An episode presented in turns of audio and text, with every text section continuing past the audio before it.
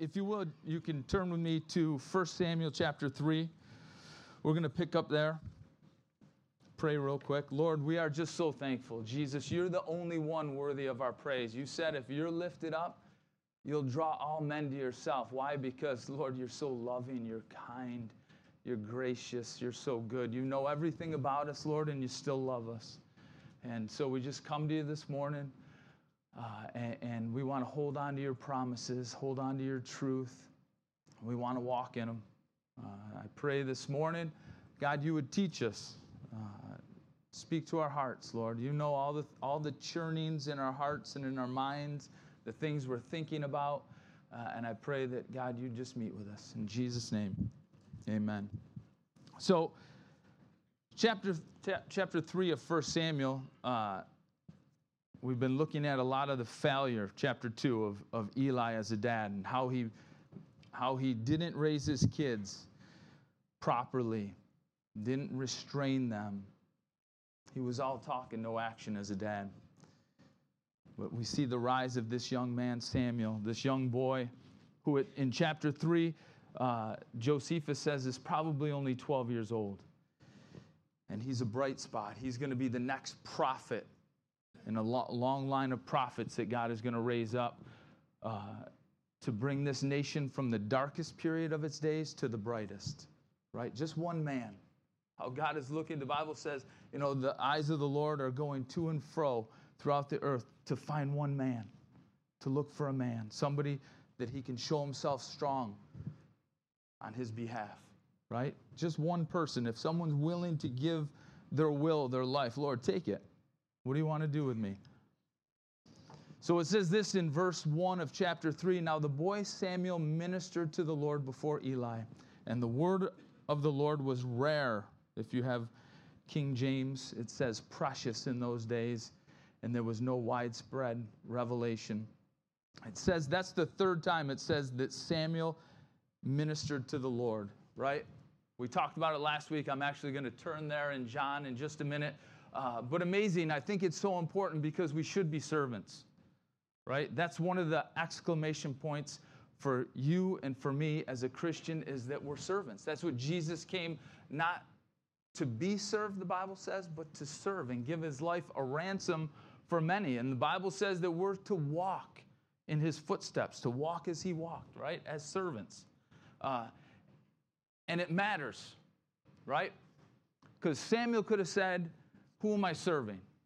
Man, am I, I'm serving Hophni and Phinehas, these wicked priests. They're terrible. Man, I'm here scrubbing toilets or I'm here cleaning up after them. Why do I have to do that? They're terrible. Well, I think the, the reality for you and I, we need to remember who we're doing it for, who we serving. It says they he ministered unto the Lord. He didn't minister necessarily to Hophni and Phinehas, to Eli. He's serving the Lord right? You might look at, at anybody's life and say, gee, I'm in here, you know, we got some pretty faithful people here at the church that serve. And you might look at one of the pastors or someone here and say, gee, we're cleaning the toilets. What's wrong with him? How come he can't get in here and do that? You know, why can't he do some more work around here? You know, he's, he's watching a basketball game, you know, me, uh, maybe, I don't know.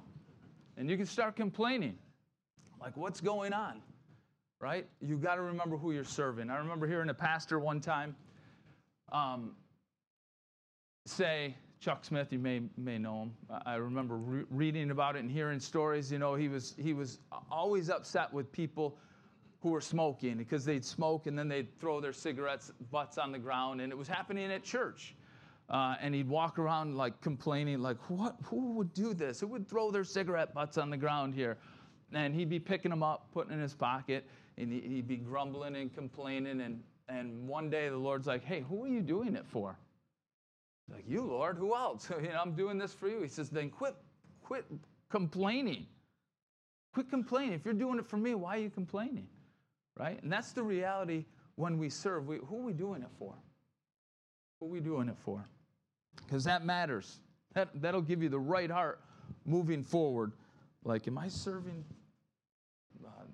Harley or you know someone out these these student you know a lot of people serve at the school And you could say, man, am I serving these kids? They disrespect me. They, you know, whatever the case may be, you know, because kids can be disrespectful at times or and disobedient, and then you get a little upset, right? Who are we doing it for? So he, he ministered, and it's important. So here's the scripture, if you turn with me real quick to John chapter 13.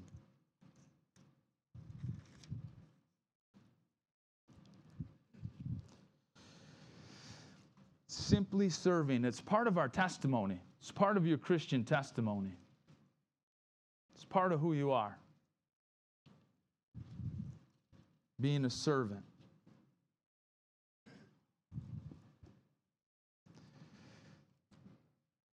John chapter 13, it says this, verse 1 Now, before the feast of Passover, when Jesus knew that his hour had come and he should depart out of this world to the Father, having loved his own who were in the world, he loved them to the end. And supper being ended, and the devil having already put into the heart of Judas Iscariot, Simon's son, to betray him. And Jesus, knowing that the Father had given all things into his hand, and that he had come from God and was going to God, says this He rose from supper and laid aside his garments and took a towel and girded himself. And after that, he poured water into a basin and began to wash the disciples' feet and wipe them with the towel which he, he what, that he girded himself with. And Jesus answered, uh, and it says that uh, Peter, Simon Peter, said, Lord, are you going to wash my feet? Like he knew what Jesus was doing. Jesus was literally taking the lowest place of a servant in a house. Like not that's what people would do. People would come in and you might have a servant in your house in those days. And you'd come in and you'd walk through this world, right? Walk down the street. If you're not watching, you know, if you've ever been on a mission trip, animals are walking where you're walking.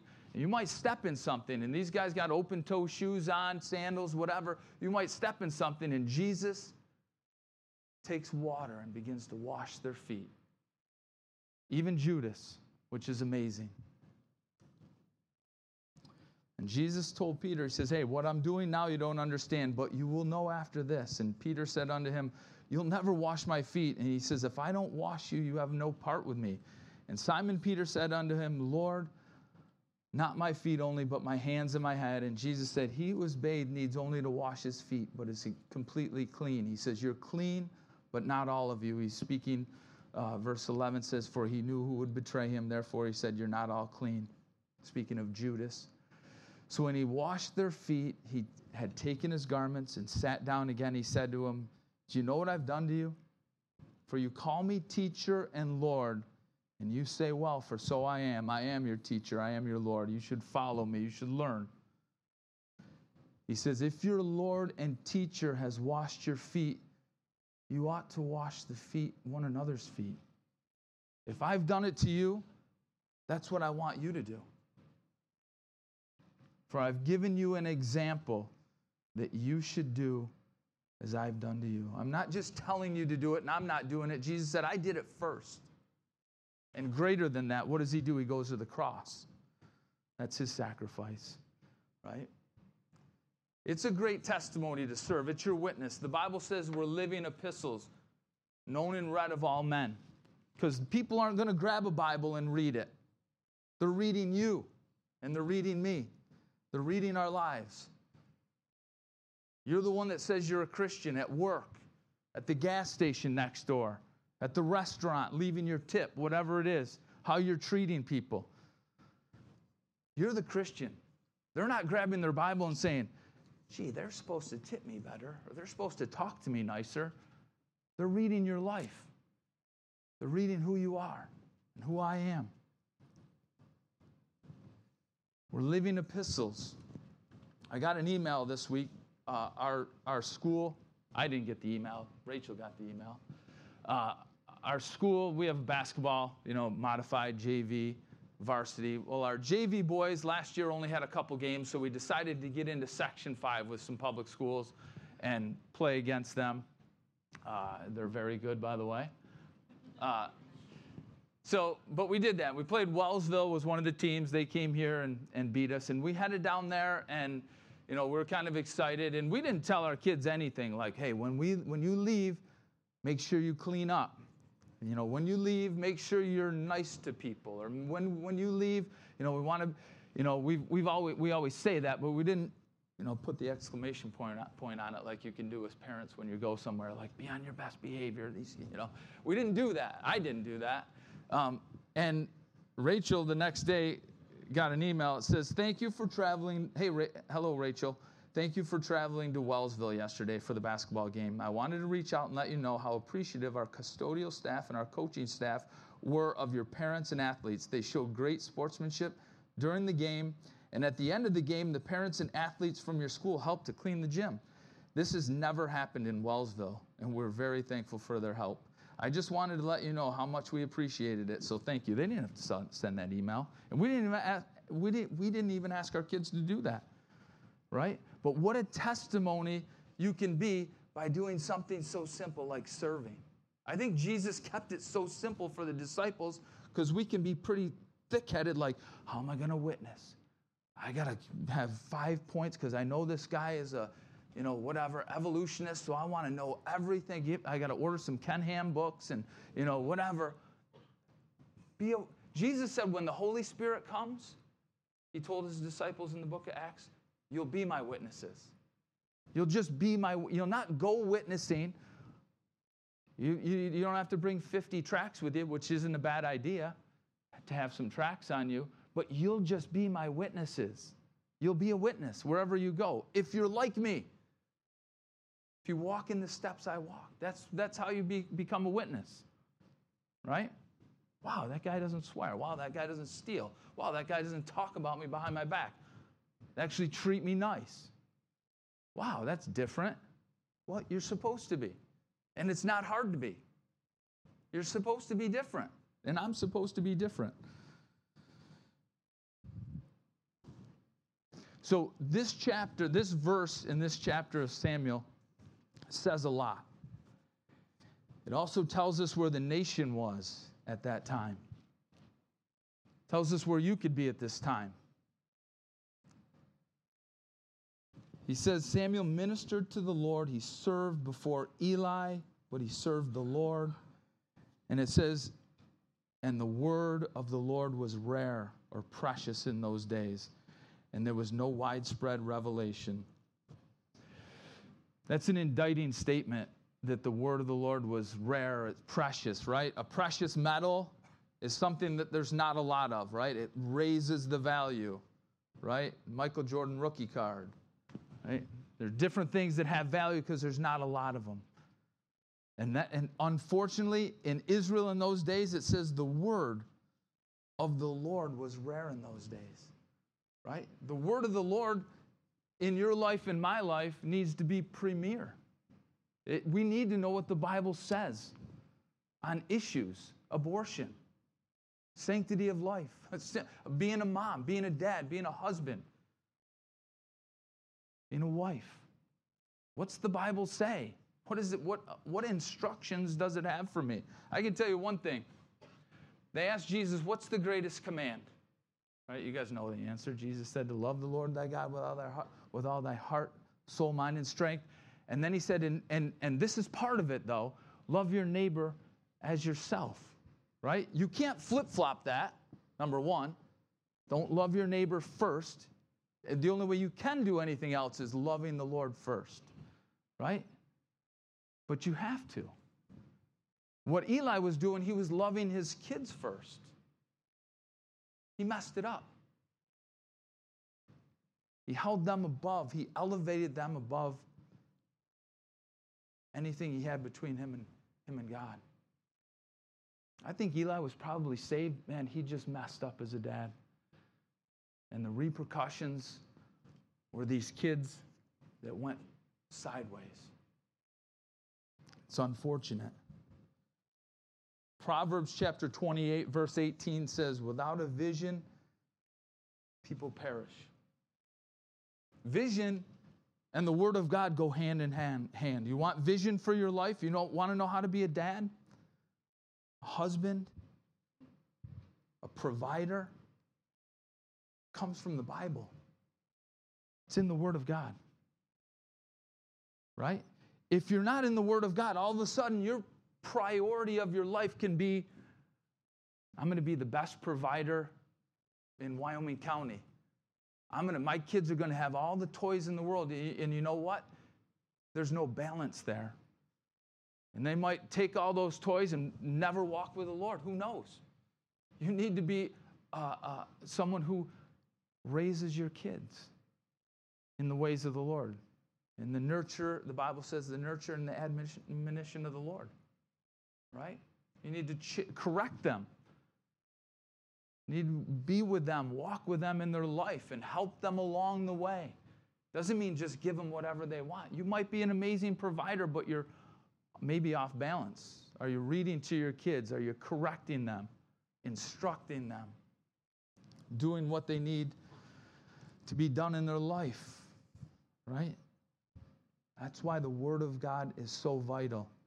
It's our GPS for this life, it's the vision we have for this life.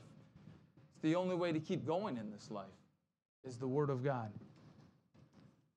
Super important. That's the reason that everyone was doing what was right in their own eyes. That was the end of the book of Judges.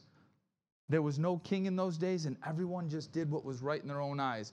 I thought I needed to be the best provider. So that's what I did. I thought I needed, you know, to have fun all the time or be entertained or more toy, whatever it is. Can, we can label sins and, and all kinds of stuff. Listen, they were off track because everyone just did what they wanted to do. There was no authority in their life. Comes from the Bible. It has to. If you're lost, discouraged, you want to know where to go from here, here. It's in the Word of God. You're going to find it in the Bible. It has the answers. Turn, turn with me to 2 Timothy for a second.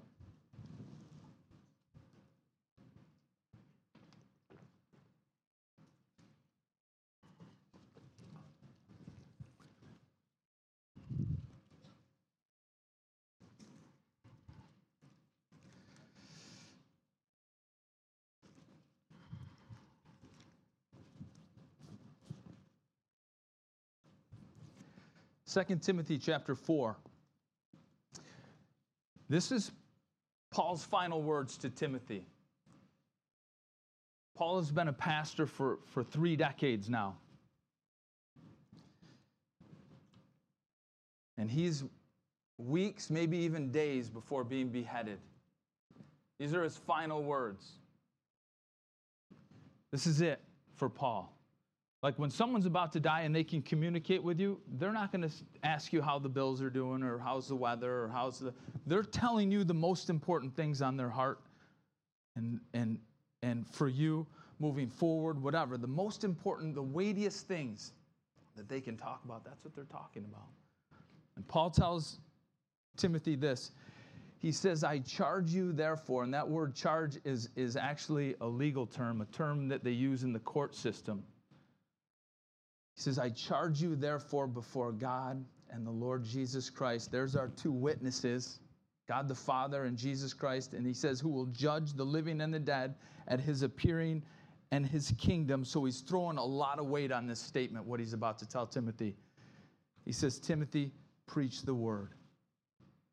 Preach the word. The Bible. Right?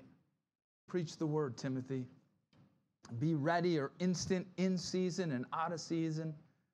Convince, rebuke, exhort with all long patience, long suffering. Being patient, right? Because why? Because we can be a little thick headed sometimes. So we're teaching the Bible, it's premier, but listen, Timothy, be patient.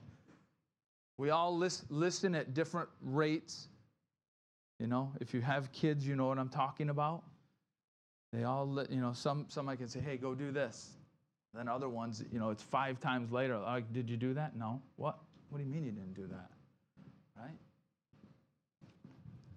Preach the word. Not just out of the word, not randomly, You know, expositional preaching, I think, is, is, is why we do it. We just take a book and we go right through it. If you go right through the whole Bible, you'll get as many times as God talks about tithing, marriage, being a husband, being what, you'll get a full balanced diet in God's Word if you go through it. Convince, rebuke, exhort. It says this here's the danger that the time will come when they, when they won't endure sound doctrine. But according to their own desires, their lusts, their passions, their wants, because they have itching ears, they'll heap for themselves teachers, and they'll turn away from the truth and be turned aside to fables. He says they'll find themselves teachers, pastors, to tell them what they want to hear. I don't like it there. They tell me about sin. They tell me that I shouldn't live this way, and I don't like that. I want to live the way I want to live. That's what was going on in the days of Eli and Samuel. And they'll heap to themselves teachers, and they'll turn their ears away from the truth and be turned aside to fables. But you be watchful in all things, endure afflictions. Right here it comes. Do the work of an evangelist, fulfill your ministry. For I am already being poured out as a drink offering, and the time of my departure is at hand. Listen, Paul lived his life on this earth sold out to Jesus Christ, right? Just 100% all the way, knowing that it's like a wick that you're burning and it's burning down, down, down, down, down. And pretty soon it's going to be over and you won't have a chance to do the things that you feel like God has put in your life. You waste time. We can waste time so easily. Paul reiterates to Timothy listen, preach the word. Every chance you get in season and out of season. We went to Africa last March and our flight was delayed. And my plan was to preach the word. It was, was it was going to be in season, though. I had it all mapped out. You know, we were going to get there, head out to Kevin and Angela's. I was going to share there, and then on the way home, share at Brian's church, because he always asks me to. And it didn't happen that way. We were delayed a day. We got in. We were up for hours and hours and hours. Uh, I'd never sleep on the plane. Um, so we get there, and Brian's like, I, and I, I, couldn't say no because he picked us up at the airport or had someone pick us up. And, you know, by the time, and he has food there waiting for us. It's like two in the morning, three in the morning. And I'm like, all right, Brian, here's my plan. I'm going to pe- teach next week unless you, you know, I'm explaining my whole situation to him. Unless you really want me to teach tomorrow. He goes, yeah, I think I want you to teach tomorrow. I'm like, tomorrow? I don't even know what I'm teaching, right? But the Bible says be instant in season and out, right? You should have the Bible on your heart all the time. Should be in the Word of God every day.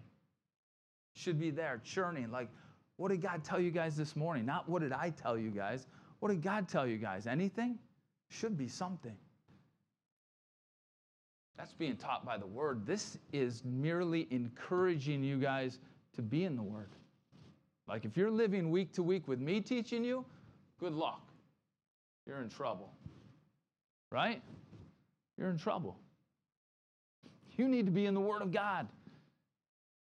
He's got more to tell you than I do. I can tell you that.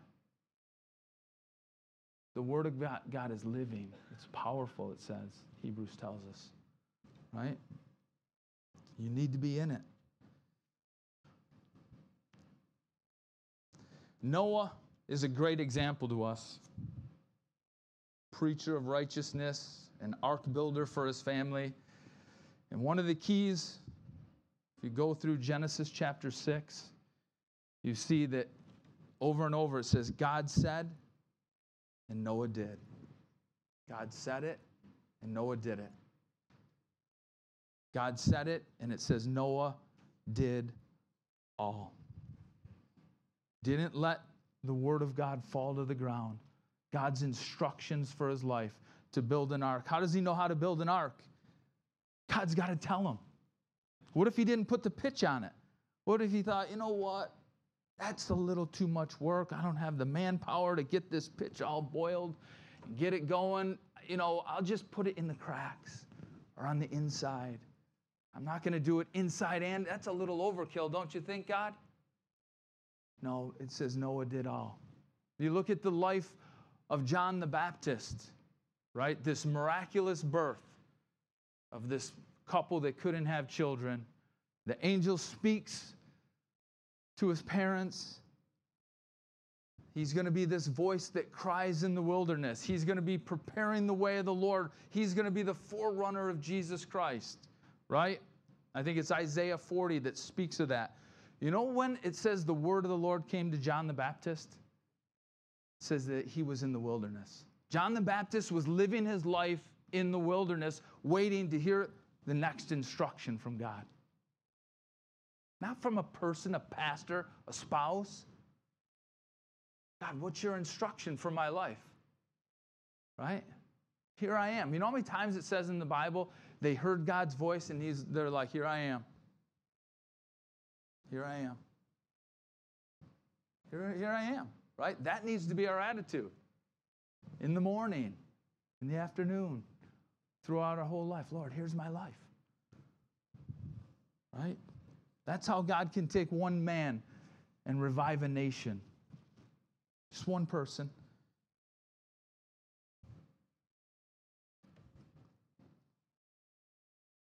I can tell you, feelings are going to lead you astray. 100%. You ask Sarah and Abraham, they felt like God wasn't going to come through. They need to help them. Take my handmaiden. Well, that's not what the Bible, that's not what God told you, Abraham. He's going to come through. No, I don't think so. Ask Peter. Peter's like, Who do men say that I am? You're the Christ. You're the Son of the living God. I'm going to build my church on that, Peter. The gates of hell won't prevail. And then Jesus goes on to say, you know what? I'm going to suffer. I'm going to die at the hands of men. And this is going to get bad at some point. And Jesus is like, or Peter's like, be it far from you, Lord. And then all of a sudden, from this great revelation Peter has, Jesus says, Get behind me, Satan. Right? Because he doesn't want to see his friend, his best friend, his the guy that he looks up to. He doesn't want to see him die, suffer. So in this emotional state, he's like, No, can't do it. Our feelings, your feelings, my feelings are going to lead us astray.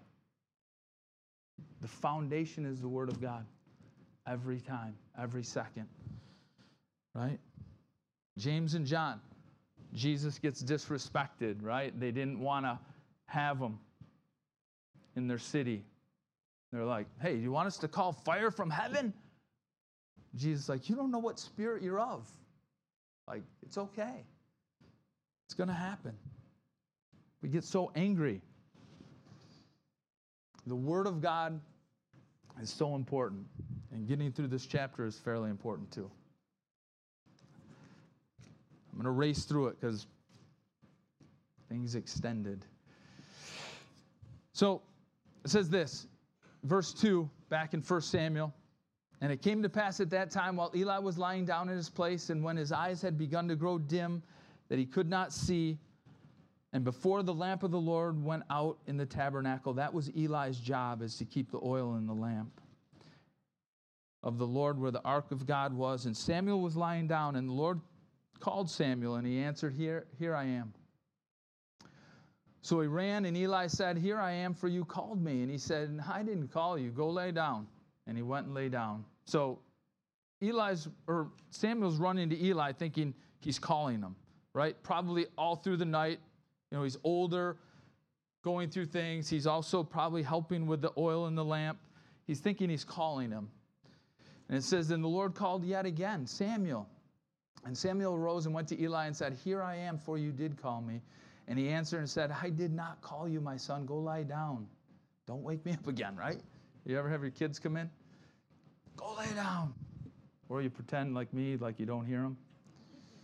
What? Leah's pushing me. Go get, it's your turn. Fake a snore. right?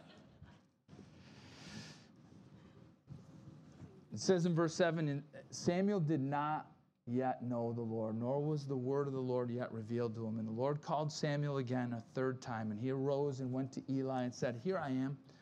You did call me. And Eli perceived that the Lord had called the boy. So this kid's 12 years old. I was just the other day, there was a, uh, a conference at Finger Lakes, and I was I talked to Scott Gallatin, one the, the pastor there, and I asked him about a story because I've heard Joe Focht talk about it before. That that uh, 2001 September, we know what happened September 11th. I think it was 2001, right? Twin Towers.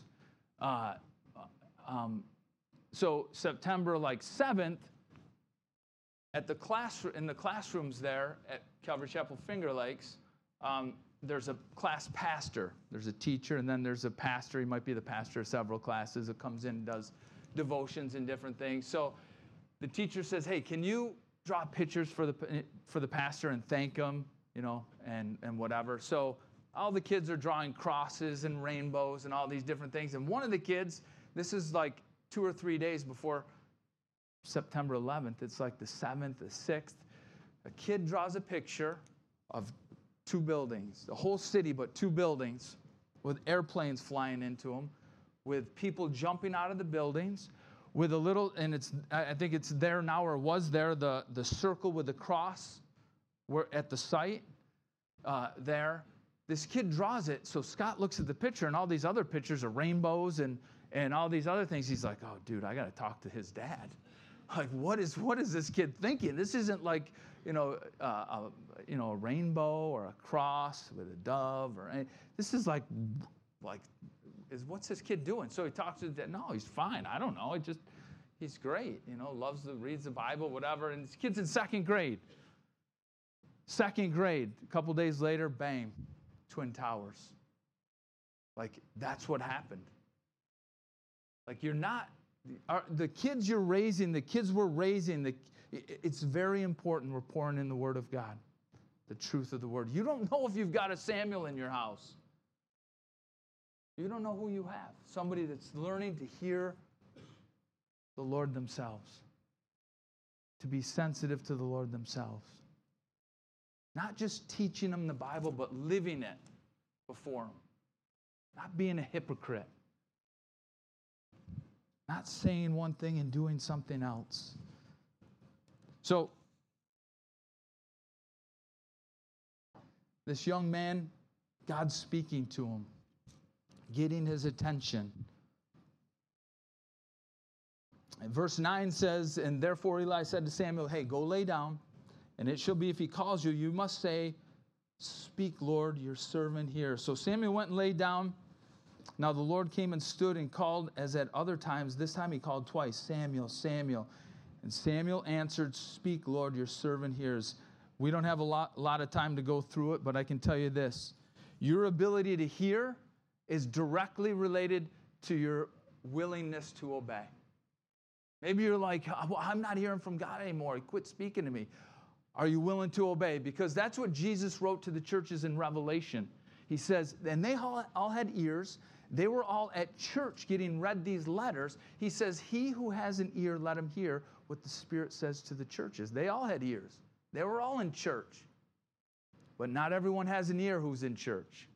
Not everyone's listening because they're not willing to obey what the Bible says. They're not willing to change their life or do something different or make an adjustment in their life. And if you're not willing to do that, you know what? It's gonna the God's voice is gonna be very faint to you. God's voice is going to be very faint to you. You may not hear him. So it says this, and the Lord said to Samuel, Behold, I'll do something in Israel, Israel which both the ears of everyone who hears it will tingle. This is going to be a shock to everyone. In that day I will perform against Eli all that I've spoken concerning this house from the beginning all the way to the end. For I have told him, like this is the third time it's mentioned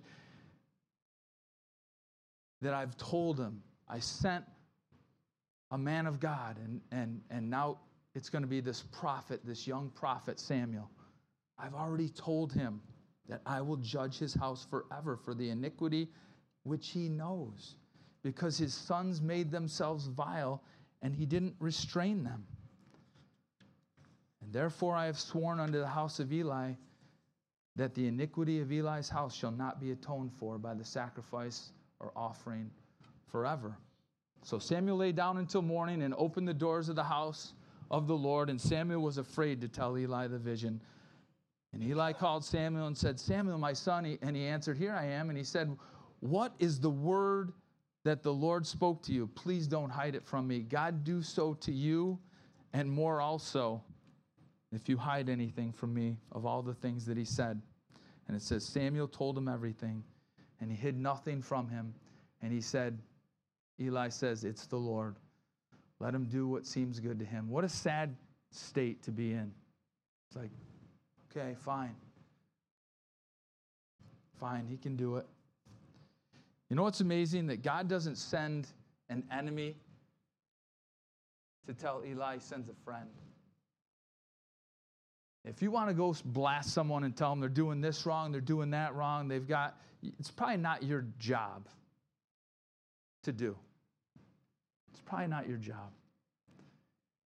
That's the way it was with David when God sends Nathan, someone he loves. That's the way it was with even Nebuchadnezzar. We talked about it last week. And Daniel has to tell him the bad news man, you're going to be out of your mind for a while. I wish it wasn't you, though, pal. This is what's going to happen. Right? Sometimes we need Nathans in our life. Someone who's willing to tell us the truth, someone who's willing to be honest with us, shoot straight with us. I can tell you this maybe you need to find a Nathan. Someone, because maybe there's someone that wants to tell you something, that loves you very much, cares about your life, but they're afraid of your reaction. They're afraid of what you're going to tell them back. Maybe you need to go ask someone that you know cares about your life hey, see any blind spots in my life? See anything going on in my life that, that I don't see? Because I could use some encouragement. I could use a reality check. You might need to find someone, tell someone, give someone one person, might be your spouse, your best friend, give them the open door to speak truth to you without berating them. Oh, really? You think that's who I am? What about you? Give someone the opportunity to tell you. Right? So he says this So Samuel grew, and the Lord was with him. Here's, here's why the Lord was with him, why he could hear God. He says he let none of his words fall to the ground. Are you letting any of God's words fall to the ground? Something that He spoke to you, told you? And all Israel from Dan to, to Beersheba knew that Samuel had been established a prophet of the Lord. That's as far north as you can go and as far south. They recognized it. And it says, The Lord appeared again in Shiloh, for the Lord revealed himself to Samuel in Shiloh by the word of the Lord, by God's word. You think it's important? It's being reiterated over and over and over again. You could do a whole study on the word of God, the importance of it, the life of it. Last scripture, and then we're going to close quickly. Might be, I don't know, the football game's not on right away, right? No, I'm just joking. Second Corinthians chapter 7.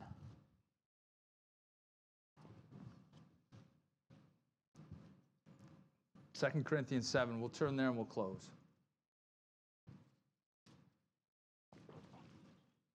If you remember, Paul wrote two letters to the Corinthians. It was a carnal church.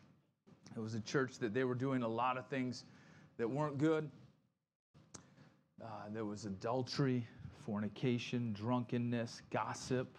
Just and actually, you know what? Of all those things, gossip is the thing that made the God the the list that He says, "I hate these things." You think, oh, I, I, I don't commit adultery. I just maybe gossip a little bit, right?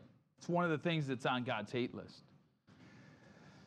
He says this Paul, after writing these letters, he knew how it hit these guys. He had to tell them some hard things.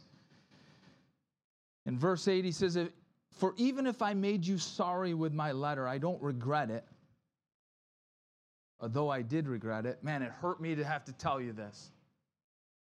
I don't regret it, but I did regret it. You ever feel like that? Man, someone had to say it. For I perceived that the same epistle made you sorry, though only for a while. I had to tell you this. It made you sad, but it actually changed you. Now I rejoice not that you were made sorry, but that your sorrow led to repentance. I had to tell you this so you change. For you were made sorry in a godly manner, that you might suffer loss from us in nothing. Stop losing. Stop losing stuff that God wants to do in your life. For godly sorrow produces repentance leading to salvation, not to be regretted, but the sorrow of the world produces death. For observe this very thing that you sorrowed in a godly manner, and what diligence is produced in you. What clearing of yourselves. Like you became diligent, you wanted to clear your name and who you have been what indignation, what fear, what vehement desire, what zeal, what vindication. And in all things, you proved yourselves to be clear in this matter. We stopped. You didn't prove yourself like to everyone else that, no, I, that wasn't me.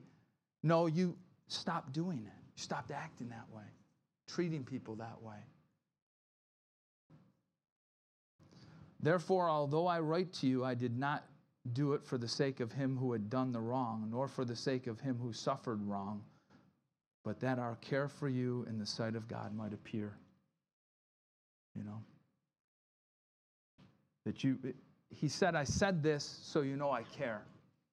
I didn't want to hurt your feelings, not looking to make you feel bad. But if you keep going down this road, you're going to feel a lot more than bad. Going down a dangerous path, right? They had to change course, right? And I think we'll close here. Uh, I don't know. God's got a path for your life. It's found in the Word of God. You want to know how to feel about situations, what to what you need, what your thoughts need to be about something. It's found right here. All things God has given us. The Bible says in Peter that He's given us all things that pertain to life and godliness. How do you live your life? How do you become? How do how what does it look like to be a man, a husband, a father, provider? It's right here. A wife, mom, someone that keeps her home, maybe. It's found right here.